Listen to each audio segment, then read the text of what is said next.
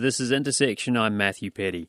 President Biden is visiting Surfside, where search and rescue teams continue the painstaking task of searching the rubble of the partially collapsed Champlain Towers South condominium building. The list of confirmed dead is growing, and so are calls for answers as to how the building could have collapsed. Emergency personnel from across the state have converged on Surfside to pitch in on the huge rescue and recovery effort, and lawmakers from across the aisles have also united to help support that effort. It's a rare moment of bipartisanship in these politically polarised times, but just how long can it last? I asked our political commentators Dick Batchelor and Frank Torres about this and other headlines, including a swath of bills signed and vetoed by Governor Ron DeSantis and the early signs of the 2024 presidential campaign. Well, I'm joined by Republican political analyst Frank Torres. Frank, nice to have you back. Great to be here. Also joined by Democratic political analyst Dick Batchelor. Dick, thank you as well. Thank you.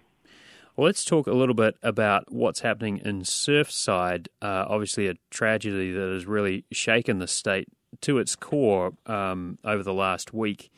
And we've seen, I guess, a moment of bipartisanship, I guess you could say, which is oftentimes what you see in the aftermath of these tragedies. Uh, we heard from Senator Marco Rubio thanking President Biden for the support he's offered uh, in the uh, you know early after the after the building collapse last week.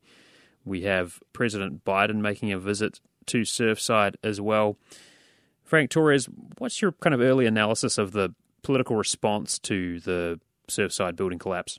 Well, I think it's a return to, of decency to some sorts. I mean, before, over the last couple of years, any credit given to the uh, to the other side of the aisle, uh, unfortunately, even during the, the scope of disasters, has kind of been been frowned upon, or you know, or or left left the the kind person out open for attack. And we're still seeing that in, in the worst channels of the social media networks that we're seeing with in the, in the toxic to- uh, comment section and all of those things. Mm-hmm. But it's important that, especially during these tragedies, that you know these lawmakers call time out and make sure people are okay and that they're getting the help they needed before they go back to their usual political sparring. So I think it's a I think it's a sign of hope and uh, hopefully uh, a return to just normal civility in politics. Dick Batchelor, what's your assessment? Politically, Frank is right. It's one of those issues that you it would be hard to politicize under under any circumstances. Need not be under any circumstances. So it's good to see a bipartisan approach with the governor there on site a great deal of time, and the uh, President Biden uh, coming to visit himself. So I, I think it's good, and he also FEMA's uh, there on the grounds, and I met with the district administrator for the Department of Children and Families uh, this week in mm-hmm. Miami, and they are to the point they had to deploy grief counselors, mental health counselors, and any kind of services they could provide, whether it was housing, food, whatever. So, very, very emotional toll is taken on those people around there. So, thank God this is the one thing that has should be and is apolitical. Frank Torres, um, a catastrophe like this obviously has you know the ripple spread out pretty far and wide. You know, it's it's a really long, painstaking process of, of rescue and recovery. Um, and so uh, sort of tricky to to weigh that up against the fact that people are asking questions, obviously, and started asking those questions early after the tragedy, pretty much as soon as it happened. Like, how could this happen? Uh, what are you seeing there in the kind of political response, and what do you think the kind of ripples could be as people try to find answers for this? Well, I think we've gotten to the examination stage where we're starting to find out some information uh, about uh, Champlain Towers, the, the, the Surfside condos, um, what conditions we're in, what regulations helped, what regulations didn't help, especially in this case. And naturally, citizens want to start asking questions. And naturally, if they happen to be, uh, we're in Florida. If somebody's in a Surfside condominium arrangement, if they're living there, mm-hmm. if they're in any sort of condominium, uh, sort of condominium, condominium, um, you know, habitat or housing, they're going to be wondering if they're secure and if they're safe. So it's very natural for people to review what's going on um, to avoid these tragedies from happening further. And to bring it back here to Orlando, we've just crossed the five year anniversary of Pulse. Mm-hmm. A couple of weeks after Pulse, or even to this day, we still question what could have been done differently. Did we react properly? Did we react in a timely manner? Uh, and it's just a natural human instinct to start immediately asking questions um, and to ensure that our leaders are leading the right way and if the rules are in place to keep people safe. Mm-hmm. So I think, you know, we, have gotten to that stage. It might seem a little early at times, but at the same time, there are conversations that just have to happen. I want to go back to something Frank was alluding to also, and that is, you know, the, the families they're outside the site and they've lost loved ones. You think about 150 plus missing. If you calculate the number of family members, mm-hmm. brothers and sisters, grandparents, and then family members, you know, thousands and thousands of people are going to be at least tertiarily impacted by that loss of that human being, that loved one. So mm-hmm. you've got a lot of emotional investment. Those people want to know what went wrong. Why did this happen? It was so unusual. Why did it happen? And to Frank's point, you know, they they would already started talking to a guy who did the engineering study talking to the head of home the homeowner association, the condo association. They were doing a uh, trying to do an assessment of fifteen million dollars to make repairs, which ergo means there was something that needed to be repaired. Mm-hmm. It was that part of it. It was a failure of the homeowner association or the construction company. Uh, but then the public policy. You know, remember after Hurricane Andrew, Florida had a Southern Building Code, but now we have a Florida Building Code, which is mm-hmm. much more stringent than any state. And is that going to is that going to impact this? Would the building codes be changed so this does not happen again? It's it's only happened one time.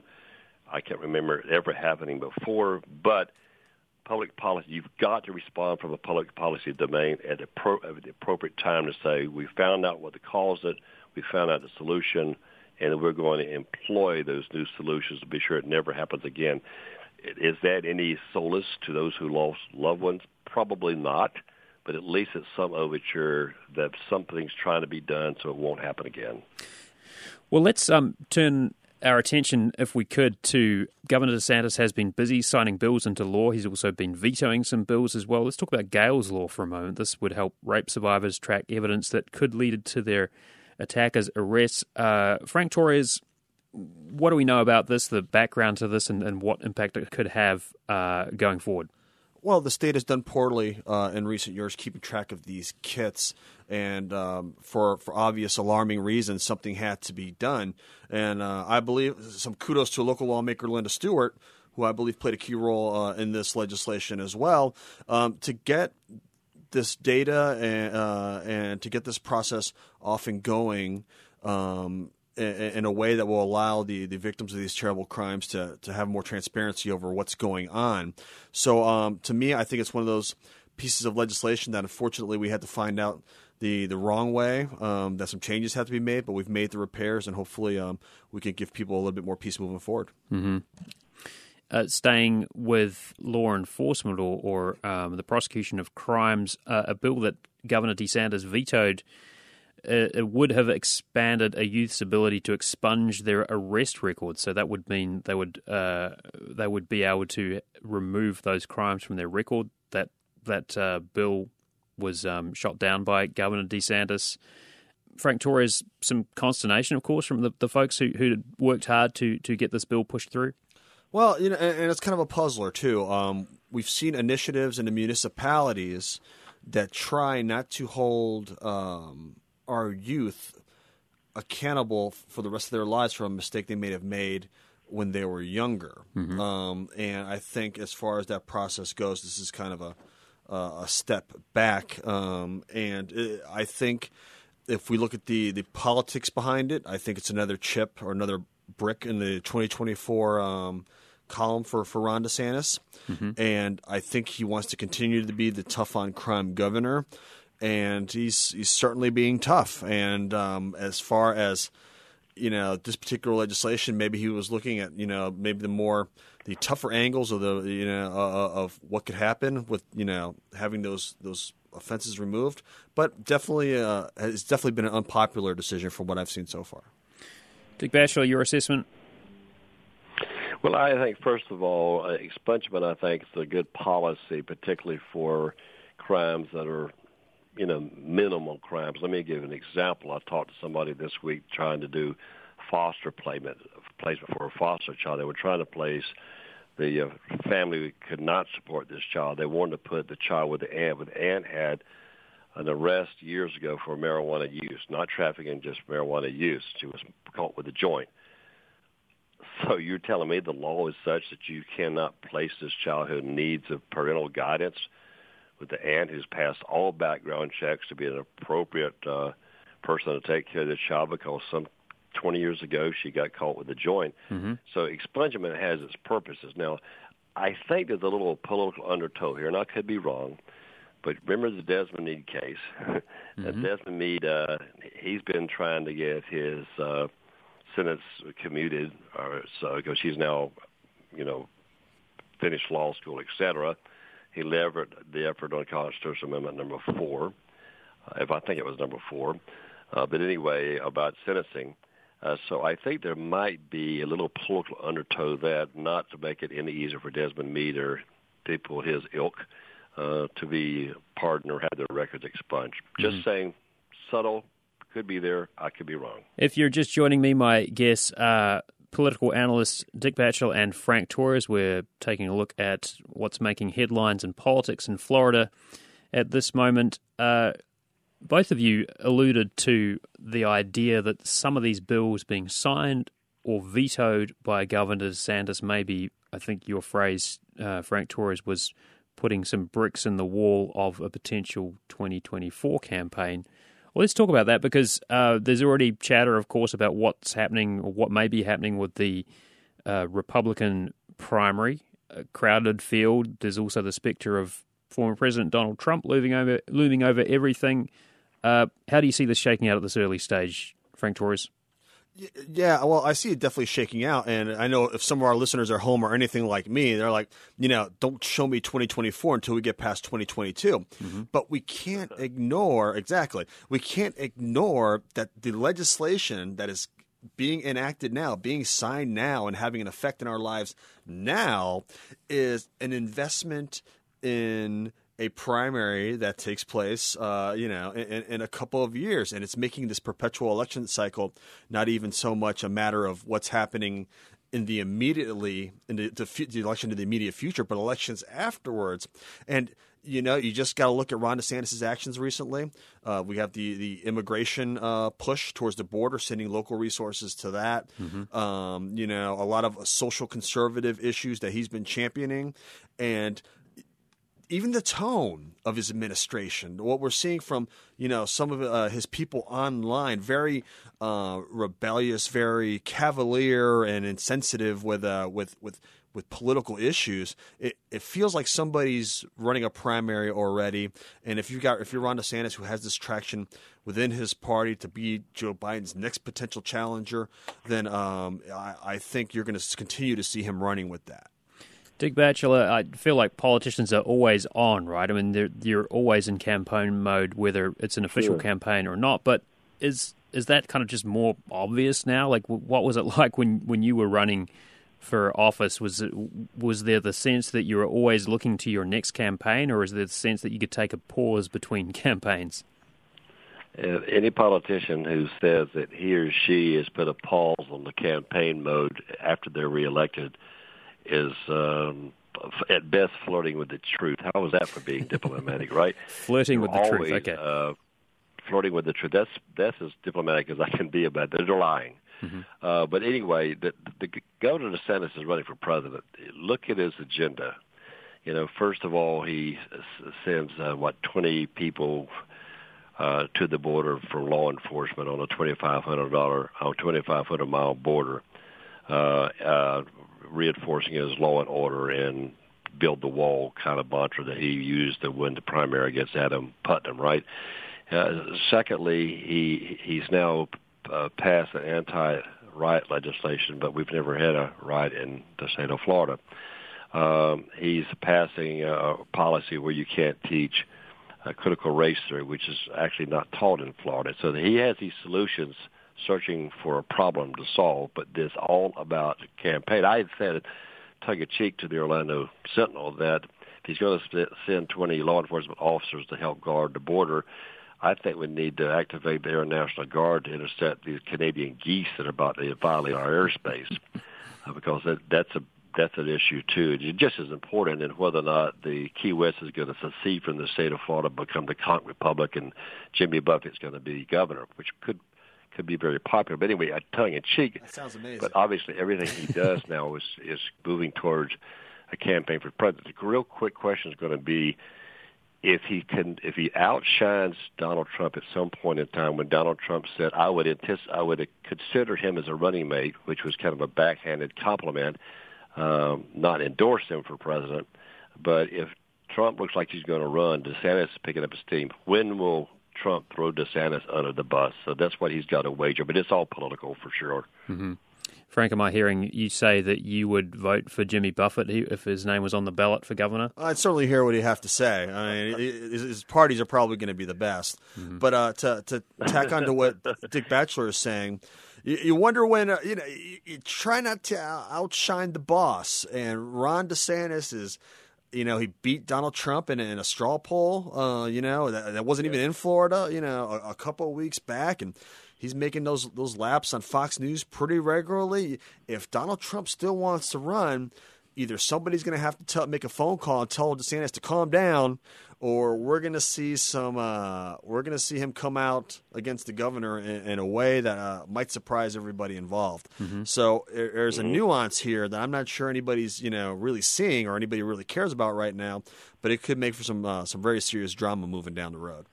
Uh, thinking too about you know some of these some of these pieces of legislations may uh, be more in tune with thinking about what Governor DeSantis has in mind for his next campaign, for sure. But there's also some practical implications, right? There's there's lawsuits already. A, a civil rights group is suing Florida over the ban on the participation of transgender girls in in college and school sports. Uh, so, Dick Batchelor, um, what do you make of that? I mean, obviously, some of these some of these laws are, are being challenged in court already. Yeah, it's it's obviously playing to the base, and this, these are all red, what I call red meat issues to the base, and if, uh, all that I mentioned aforementioned. Uh, but there's another lawsuit brought by the African American Christian clergy and other groups on the voter suppression legislation that passed.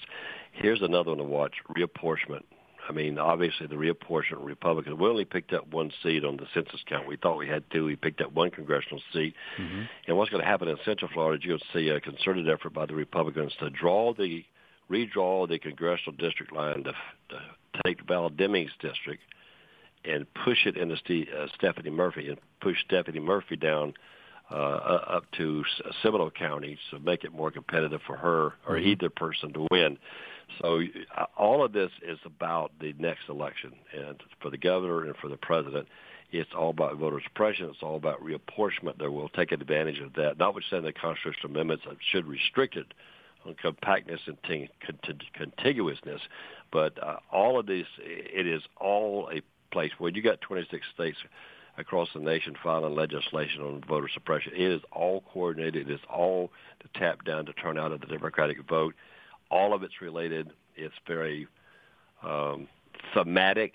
The optics are there. I think he's playing his hand brilliantly to, to solidify his base as far as the Senate is concerned. So it's all predictable, but it's and it's all going to come to pass. It ain't going to be pretty. Hmm. Uh, that sort of, um, I guess, is an interesting place to end the conversation. Frank Torres, we were talking at the start of the conversation about a return to kind of uh, civility in politics but looking ahead to 2024 sounds like it's going to be anything but. It is, but you know, I, I think that what's it called? It's important that for certainly for the events down Surfside that everybody stays together and any unity um, that we're we're observing right down there uh, during these tough times is important. But after that, yeah, shortly it'll it'll get back to business as usual. Mm-hmm. Well, Frank Torres is a Republican political analyst. Thanks so much, Frank. Nice to see you back again. Always great to be here. And Dick Batchelor, Democratic political analyst. Dick, great to hear from you as well and thank you very much. Up next, the LGBT Plus Center in Orlando partners with translation and interpretation services company CCI Group. We'll hear how the center is reaching out to an increasingly diverse community. That's when Intersection returns.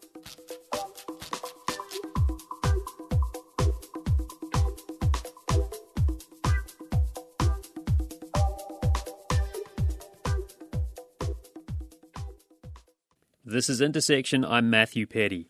The LGBT Plus Centre in Orlando has partnered with translation and interpretation services company CCI Group, which says it's donating services to provide language equity for the centre. Joel Jr. Morales with the Centre says offering translation for services like mental health counselling and immigration will allow them to reach more people who come to the Centre for help. I talked with Morales and CCI's Indy Vega about Orlando's changing demographics and the efforts to serve an increasingly diverse community. Well, I'm joined by Joel Morales. He is the Director of Operations at the Centre and the Program Director at the Orlando United Assistance Centre. Joel, thanks so much for being here. Thank you for having me. We're also joined by Indy Vega. She's the president of CCI Group. Indy, thanks as well. Thank you for having me. Joel, I want to start with you. You've through this partnership with CCI Group, you are expanding uh, basically the, the access to your services, right? In terms of who can access them and you know the, the languages that you're able to offer services in. Just explain how this is going to work. Yeah, that is correct. So the LGBT Plus Center, we've been operating since 1978 we're one of the longest running LGBT centers nationwide. And we're open about seven days a week, providing crucial services like HIV testing, hepatitis C testing, STI, mental health. And recently we absorbed the Orlando United Assistance Center program, which helps those impacted by the Pulse tragedy. And we mm-hmm. also do housing assistance. And we know that in Central Florida, a lot of people are moving into our community that speaks multiple languages. Our community is very diverse, and a lot of times people may not access the services that are intended for them because we may not speak their language or may not have the resource to provide that um, that service to them. We have a couple staff people that are that speak Spanish, but maybe we don't have anyone who speaks Portuguese or Vietnamese or Haitian Creole. So a lot of these languages in a lot of these communities are not being served adequately as we want them to be. Mm-hmm. As Joel said, sometimes this, these topics are difficult for people to talk about. And through our over the phone interpretation service, uh, it brings also that extra layer of confidentiality between the staff member of the center and the client that's coming forward. Uh, there's mm-hmm. not going to be an extra, a third person in the room. This is uh, the is basically we're providing the interpretation over the phone, so they they're going to be able to open up a little bit more. There's not a another person there, and they're not going to be feel, they're not going to feel judged or observed in any way. So we mm-hmm. feel that this is going to be uh, really positive for, for people that come to the center. So just talk me through it, like the kind of logistics of it. Say um, you have uh, somebody who needs some help. Uh, English is not their first language. They call in. So, so what's the sort of process like, if that makes sense? Yeah. So basically, if uh, let's say someone shows up and um, they establish that this person speaks Portuguese and there's nobody that can assist them. Then uh, the center has their own dedicated line, and they call this number and they just need to dial. They already have their codes for each language. They just need to press one for Spanish, two for Portuguese, and the interpreter comes on the line and mm-hmm. they get the name of the person that they're talking to and they start the interpretation. The whole mm-hmm. process mm-hmm. uh, between the time that uh, the staff member calls to the moment that the interpreter starts enabling communication is less than a minute. Shouldn't mm-hmm. take longer than that. If you're just joining me, my guest uh, Joel Morales with the uh, LGBT Plus Center in Orlando and Indy Vega with CCI Group. We're talking about translation services um, for people who call into the center for help. So, Joel, have you been able to give this the service a test drive so far? Oh yeah, we have. Um, we started using it immediately. Uh, actually, there was. It's, it's, funny. Once we got the number established, we had a family come in, a Portuguese family come in looking for services, and we were able to like help them without having to scramble and, and like look for someone to speak that language. So we started using it immediately. So that was super exciting and so we're gonna and then once that happens right the thing about um, any type of resource or any type of organization a lot of times when you start building that trust within the organization then that starts communicating out to like other people within those communities. So now that family could go ahead and let their families or friends know hey the center is providing translation services so feel feel free to go over there because they're to take care of you no matter what time you come to the center. So that right there is like phenomenal for me because you know, working in years in nonprofit, this always been a barrier across the board. So just to have this now at our disposal uh, with CCI Group, it's gonna take us to a next level. Um, and we're seeing like right Central Florida grow and expanding, and so many different people coming here. We want to make sure that we are representing diversity in a in an important way, in a very inclusive way. Did you see a surge in demand for the services that you were providing around the the five year mark of the Pulse tragedy, Joel? Yeah, since it was a five year mark of the tragedy, there's always these types of like anniversaries or marks, whether it be a birthday, whether it be, you know, the tragedy itself or another tragedy that happened in another community. Um, when mass violence happens, especially to a specific community, we're gonna see like a uptick in mental health counseling. Right now, um, our counseling program we have a strong counseling program, but our appointments are booked all the way out to August. So we actually put a call out to hire two more mental health counselors um, to join our team to provide those um, crucial services. So we have seen an uptick, um, typically during anniversaries or like the mark of the tragedy. Indy, it strikes me that if you're translating some of this stuff, even if you're you know you're not involved in the counseling side, like for the people who are doing the translation, they must be privy to some pretty tough and challenging conversations. So, what sort of structures are there in place to make sure you know they can sort of work their way through it and and and be okay with translating some of this difficult material?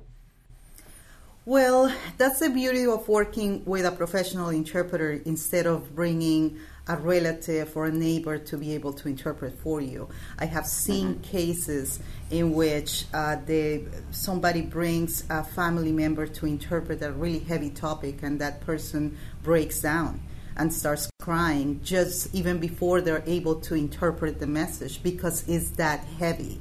But mm-hmm. with professional interpreters, we are there to be used as tools. We see ourselves as uh, almost like as a radio or as a TV. You go and you turn it on, and you're not asking the TV, How are you feeling today? No, the TV just uh, spits out the information and that's it. And that's basically what we're doing. We're not there to correct the message, we're not there to add or subtract anything. We are there just to relay the information as accurately and as effectively as possible. We don't change or, or alter anything. So we are used to handling any, you know, different types of content from attorney interviews, uh, attorney client interviews, to medical appointments, to uh, anything in between. So.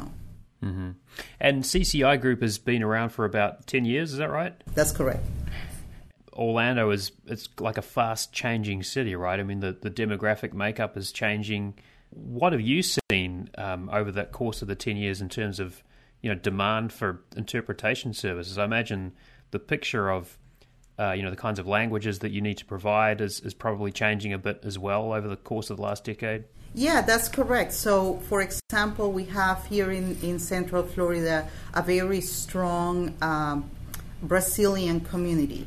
Uh, we also have a lot of um, Haitian Creole speakers. Uh, we have speakers of Vietnamese, um, uh, Arabic, there, there's a lot of uh, speakers in this area that speak Arabic, and as you can imagine, there's not that many interpreters that are going to be uh, so readily so readily available uh, at the drop of a hat. You know, so that's why when you're able to use a vendor that can pull interpreters from anywhere in the country or anywhere in the world, is such a wonderful resource. They don't have the person doesn't have to wait for another one to come. I mean, they will have the resource 24 7 right there on the phone. Do you have a lot of staff based here in Orlando as well? We do have some here in Orlando, mostly uh-huh. in person interpreters, but uh, all our, our base of over the phone interpreters, like I said, it will be pretty difficult to tell you exactly where they're all located, but we do have most of our in person interpreters are in Central Florida. Mm-hmm.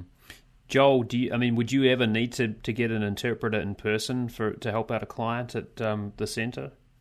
Yes, yes, that most likely will happen, um, or even for special events because we do host a lot of special events um, where they're like trauma informed events, or we have this program called Relax is Just Art. So we're actually talking about conversations about doing more of those in person events as things are opening back up more. So I see that as being um, something that's going to be useful for us um, in the near future. Uh, or sometimes we also have, because um, our case managers that work with those impacted by Pulse, they'll go to the families' homes.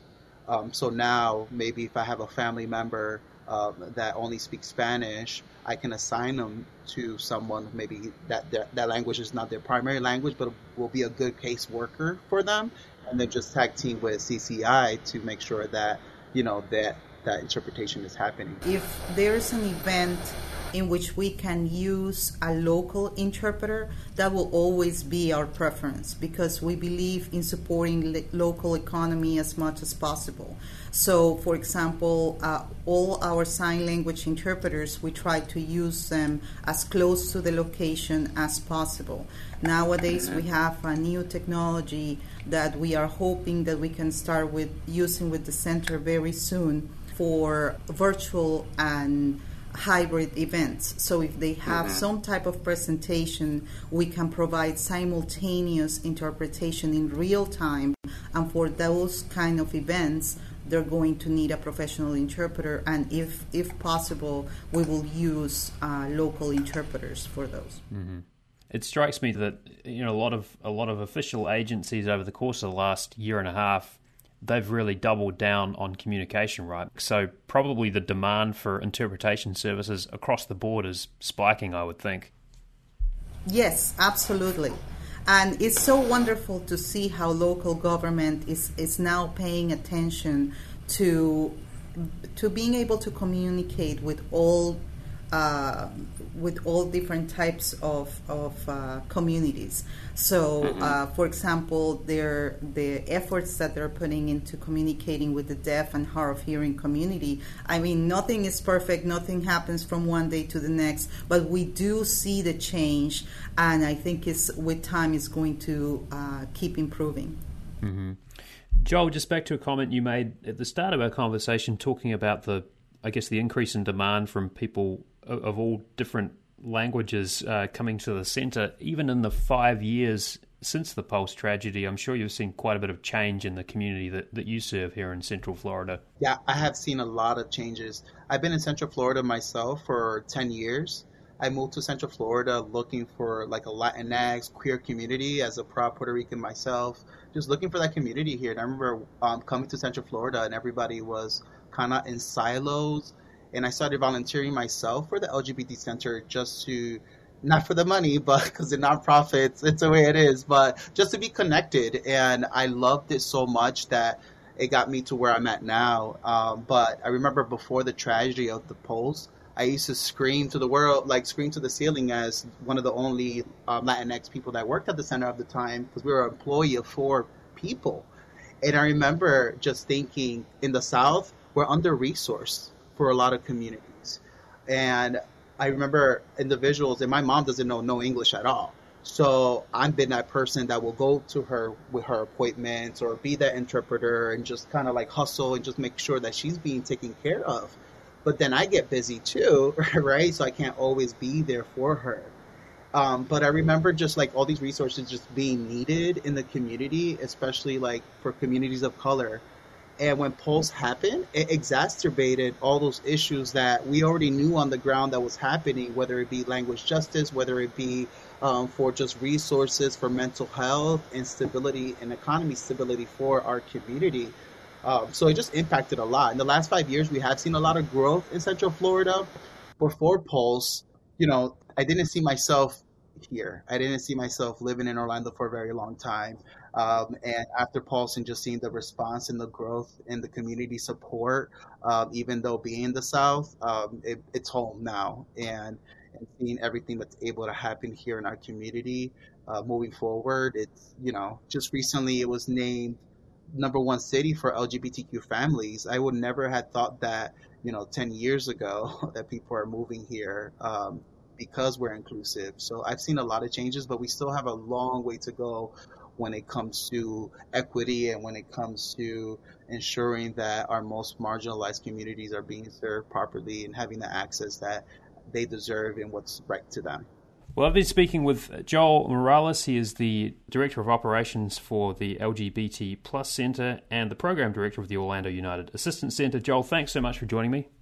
Thank you for having me. And we've also been speaking with Indy Vega. She is the President of CCI Group. Indy, thanks so much for your time as well. Thank you. This was a lot of fun.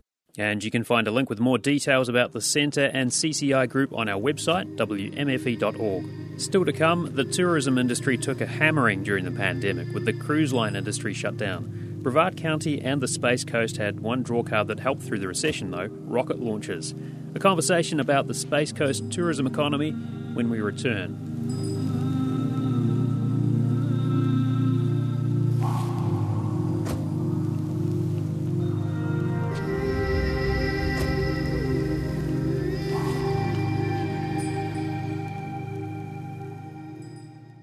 This is Intersection. I'm Matthew Peddie.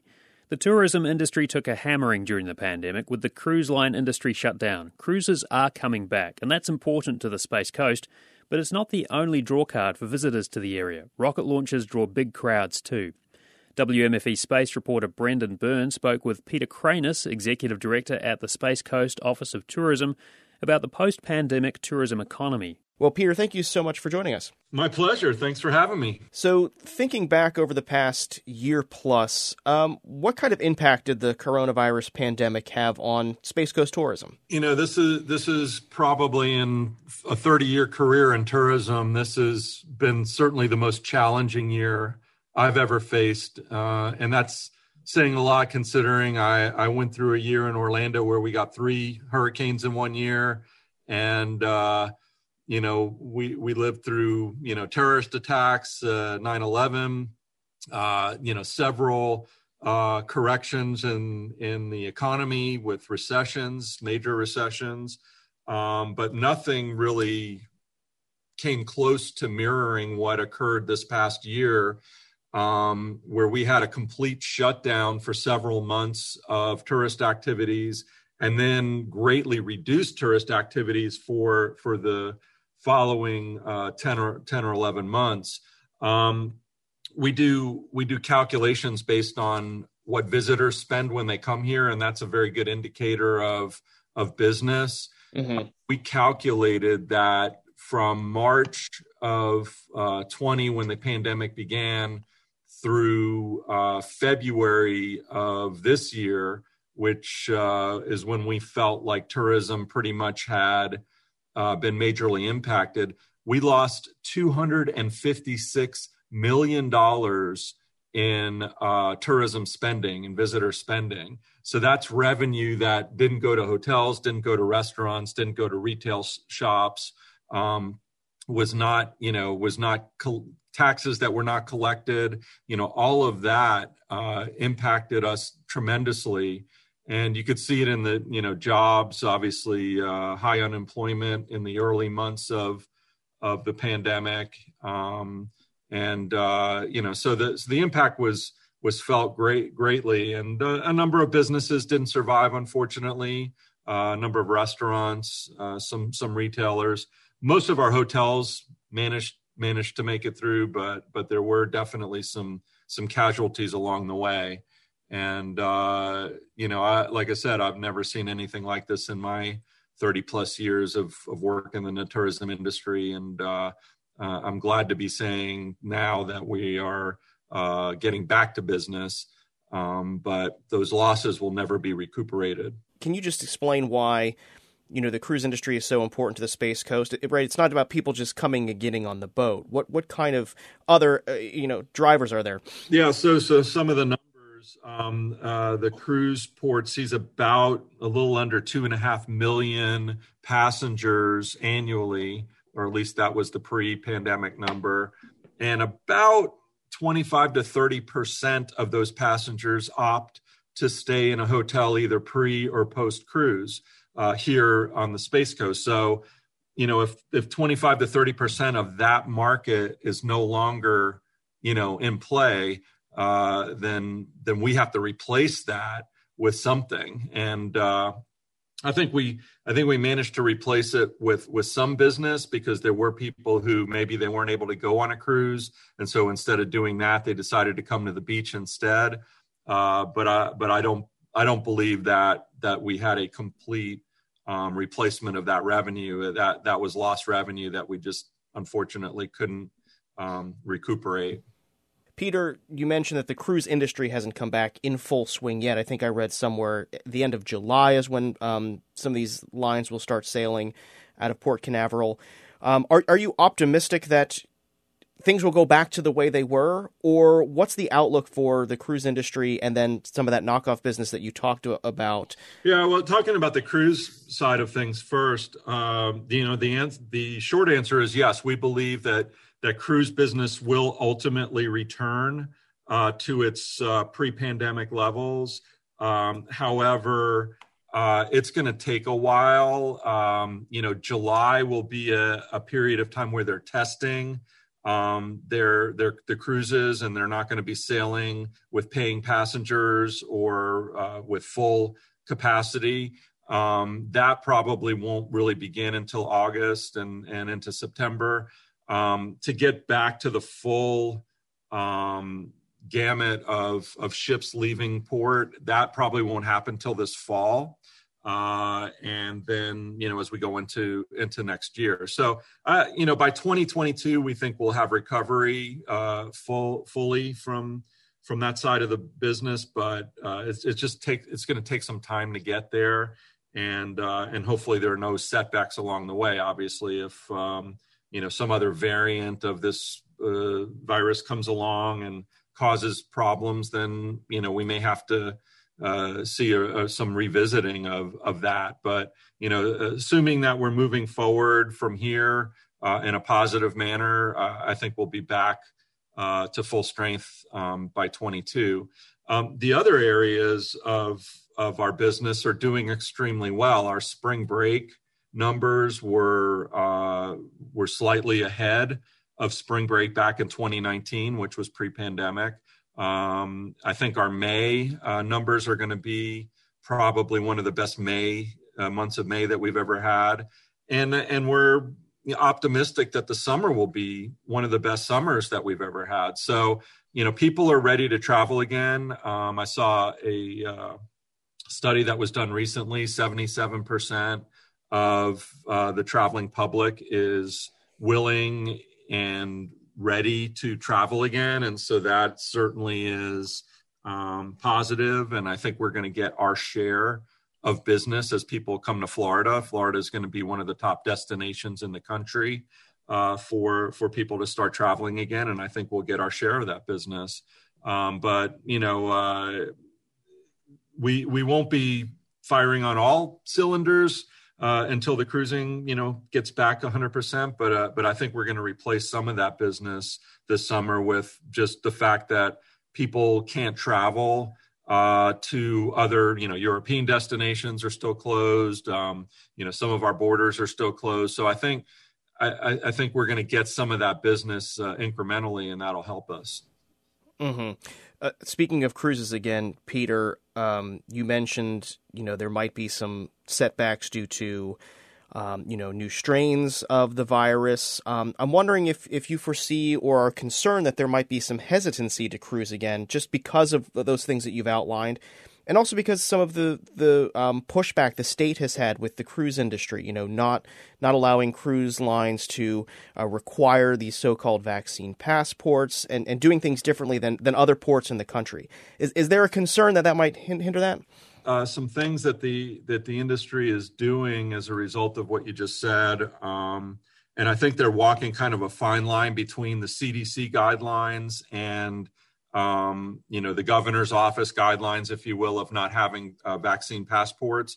Um, the, the cruise lines are not going to require vaccine passports, but they are going to request that that people be vaccinated, and they're uh, they're going to adhere to the CDC uh, guidelines that would, were laid out that 98 percent of the um, passengers uh, will have been vaccinated, and I think they're trying to get to 100% of their uh, of their workers, their staff.